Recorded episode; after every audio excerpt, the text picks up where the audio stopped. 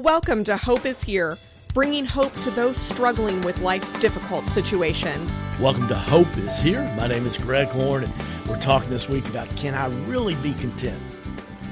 I think it's a question that a lot of us as followers of Jesus, if we're honest, say, you know, I do struggle with being content. And I was reminded of this a few weeks ago when I was honored to do part of one of my best friends, uh, Tom Bohannon's mom's uh, homecoming service to heaven.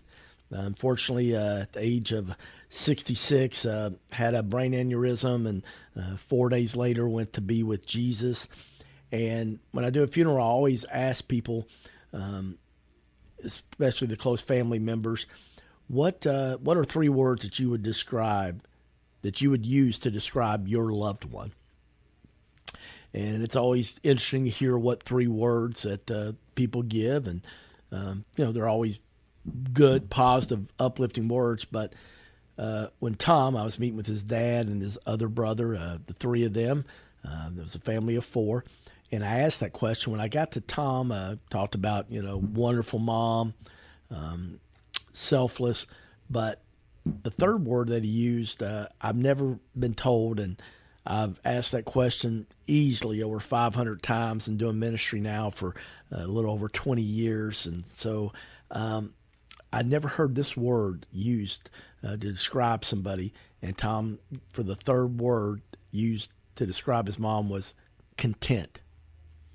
He said, my mom was content with her place in life and who she was and where she was.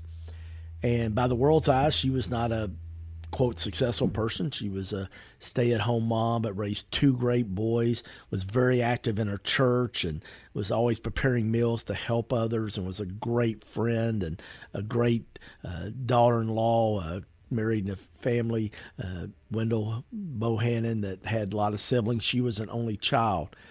But it was amazing the ripples that she made in other people's lives. But she just had a peace about her as a follower of Jesus, and knew who she was, and she was just content with where she was. And I tell you, over the last few weeks, uh, I've really ruminated on that. Like, am I content? And I confess to you today that, unfortunately, a lot of times, uh, as a type A personality, uh, embarrassed to tell you, as a pastor, and um, that I, I'm, I'm probably not content, always wanting a little more, and um I just uh, really been asking God to, to teach me. And so as I share this week about, can I really be content, I am uh, speaking and uh, trying to help you, but also I'm, I'm I'm speaking to myself, that I want to be like Paul, that I can learn to be content with whatever I have. I know how to live on almost nothing or with everything. I've learned the secret to living in every situation, whether it's with a full stomach or an empty one, with plenty or little, for I can do everything through Christ who gives me strength. And I'm just thankful that, you know, yesterday we talked about the end of the program. I read a devotional that I'd come upon on November twenty-seventh in Paul David Tripp's wonderful devotional book, New Morning Mercies. And it talked about the reason we're not content, he says, is because of envy. And I really, really, as I read that devotional, really resonated with that. And if you missed yesterday's program, really want to encourage you to check out that podcast of that fourteen-minute program. You can go to our website, hope is here today dot org. That's hope is here today dot org. And you can uh, be blessed by that and hear that devotion uh, that I shared at the end of that program yesterday. But I think the fact of the matter is that, you know, we want to be like Paul if you're a follower of Jesus, and I want to be content. I want to be like Paul in Philippians chapter four, verse eleven, to learn to be content with whatever I have or whatever season of life that I'm in. Because, friends, the fact of the matter is that if we don't get content, not being content, it can just drain us, exhaust us mentally, emotionally, and even physically, uh, and cause people to have illnesses. And I know a lot of colds and flus and things are going around, and some of that just, that's normal this time of year. But I also think part of the reason could be is because we're not mentally and emotionally healthy. And maybe one of the things is that we're we're not content. And uh, I just hope maybe these programs yesterday, today, and uh, tomorrow will help you uh, be more content. So I want to share four things with you that I've learned from Paul's life and from being a follower of Jesus now for um, over forty years that God's taught me, both through the mountaintop experiences, successes that I've been blessed to have, and through the failures, the setbacks, the disappointments, the pain, the heartache, the storms in my life, the floods, okay, the bankruptcy, the divorce. I mean, you know, those things, um, God has uh, taught me so much and uh, about trying to be like Paul and being content. Maybe these four, one of these four, maybe all four will help you. But first thing that uh, I think is just so important, and it's real simple, but I think God, he, he wants it to be simple. God is not complicated, and having a relationship with him is not complicated. But unfortunately, I think I make it, and a lot of times other people, we make it complicated. But the first thing, if we want to be like Paul and be content, it all, number one, just starts with our daily mindset choice. It all starts with our daily mindset choice. Friends, uh, each day, each morning we get out of bed, we get a choice to either say, uh, oh, no, it's morning, or we can say, oh, it's morning. Good morning, Lord, and be excited about what God has for us in the day. Um, you know, Psalm one eighteen, verse twenty-four, I shared it last week when I honored my mom.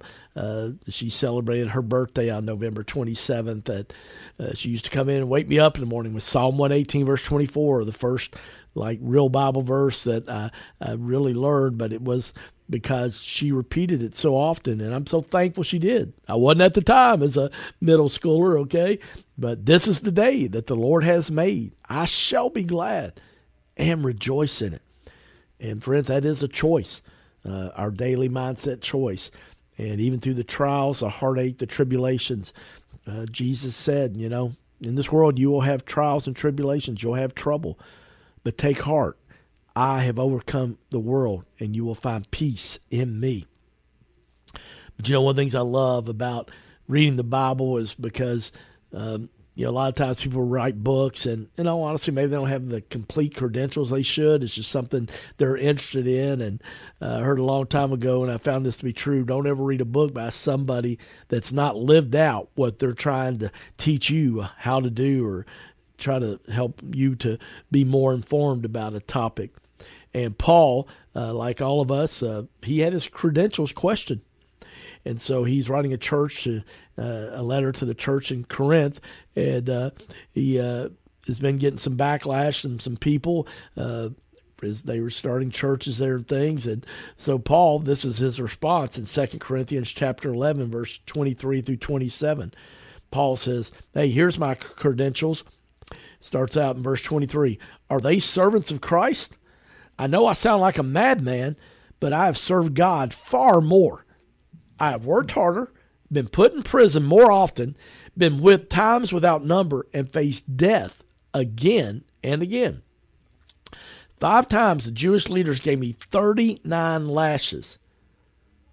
I want that to resonate with you for a minute there. In verse twenty-four of Second Corinthians chapter eleven. Five different times I was given thirty-nine lashes. Well, you know the reason they stopped at thirty-nine?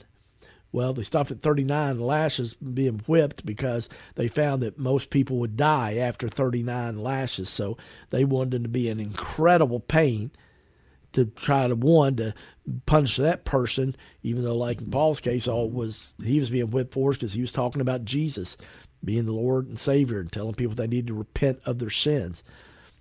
But so trying to get people to stop maybe doing something that they were doing, and even though it could have been something like Paul, other people's could have been really serious crimes, but Paul's was just because he was a follower of Jesus and talking about Jesus, but also to scare other people, just saying, hey, this could happen to you. And sometimes those people would rather die, but most of the time they would survive, and that's why they stopped at thirty-nine lashes. But I want you to just think about that for a second. Here's a guy, Paul, that went through that not once, but five different times receiving thirty-nine lashes. Paul goes on to say in verse twenty-five of Second Corinthians chapter eleven, three times I was beaten with rods, once I was stoned, three times I was shipwrecked, once I spent a whole night and a day adrift at sea. He said, I've traveled on many long journeys. I have faced danger from rivers and from robbers. I have faced danger from my own people, the Jews as well as from the Gentiles. So friends, just like us, Paul had people in his life that were causing danger to him and were threats to him. So when you think the enemy says, oh, God doesn't understand what you're going through, Jesus doesn't understand. Yes, friends, there's people that were following Jesus two thousand years ago that were being persecuted and ridiculed and being just haunted, okay, by other people that they knew. And so just understand that, friends, we are not dealing with anything in our lives that other people for over two thousand years as followers of Jesus have not dealt with. Paul goes on to say, I face danger in the cities, in the deserts, and on the seas. And I have faced danger from men who claim to be believers, but they are not. Ouch. We see that today, don't we, friends? A lot of times, people that call themselves followers of Jesus, but, you know, the Bible says that, you know, man looks on the outside, but God looks at the heart. And Uh, you know, people that maybe they're at church every Sunday, but really, in all honesty, the other one hundred sixty-seven hours, one hundred sixty-six hours of the week, uh, you don't see the fruits of the Spirit in their lives. Paul goes on to say, I have worked hard and long, enduring many sleepless nights. I have been hungry and thirsty, and I have gone without food. I have shivered in the cold without enough clothing to keep me warm. So friends, just uh, know that when Paul says, I've learned to be content, that's come from a guy that has been through a lot. And so Paul can learn to be content, friends. I hope that's encouraging today to you, that you can learn to be content too. I saw this great quote a few years ago. It says, life is about balance. Be kind, but don't let people abuse you. Trust, but don't be deceived. Be content, but don't stop improving yourself. And the reason I bring that into this conversation today, friends, is that please don't think that when I say by being content that we need to become lazy, okay? Uh, man, excellence glorifies God with whatever we're doing in our lives.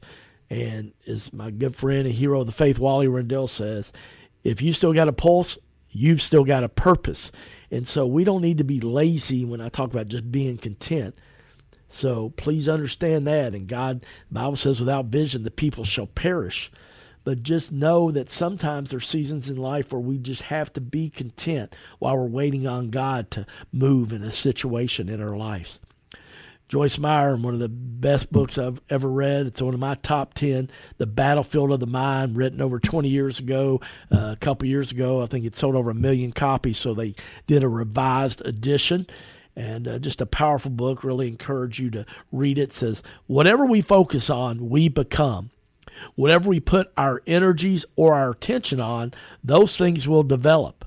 Where the mind goes, the body will follow. Oh, that's so good by Joyce Meyer. Whatever we focus on, we become. Whatever we put our energies or our attention on, those things will develop. Where the mind goes, the body will follow.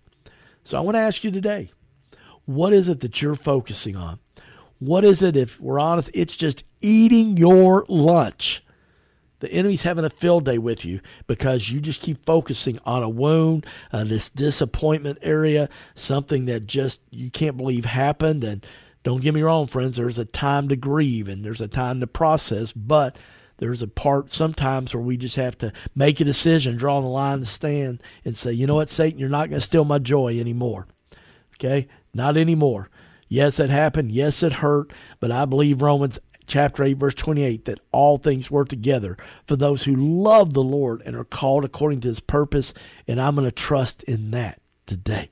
Well, unfortunately, we're out of time, but I hope that if you've been blessed by this program, you'll share a, a podcast copy of it, and hope you'll continue with us again tomorrow as we'll continue talking about, can I really be content on Hope Is Here. Thank you for listening to Hope Is Here podcast. To listen to one of our previous programs or to make a tax-deductible donation, please go to our website, hope is here dot today. That's hope is here dot today. Want to get in the Christmas spirit? Come visit the Oh Come Let Us Adore Him nativity displays at the Gardenside Christian Church on December eighth and ninth from five to eight p.m. and Saturday ten a.m. to four p.m. See over one hundred nativity sets from all over the world as we prepare our heart for the arrival of our Savior Jesus this Christmas. There will be Christmas music each night, including a special Christmas concert on Friday at seven p.m. by Grace Times four. Hope to see you at Gardenside Christian Church in Lexington on December eighth through the tenth.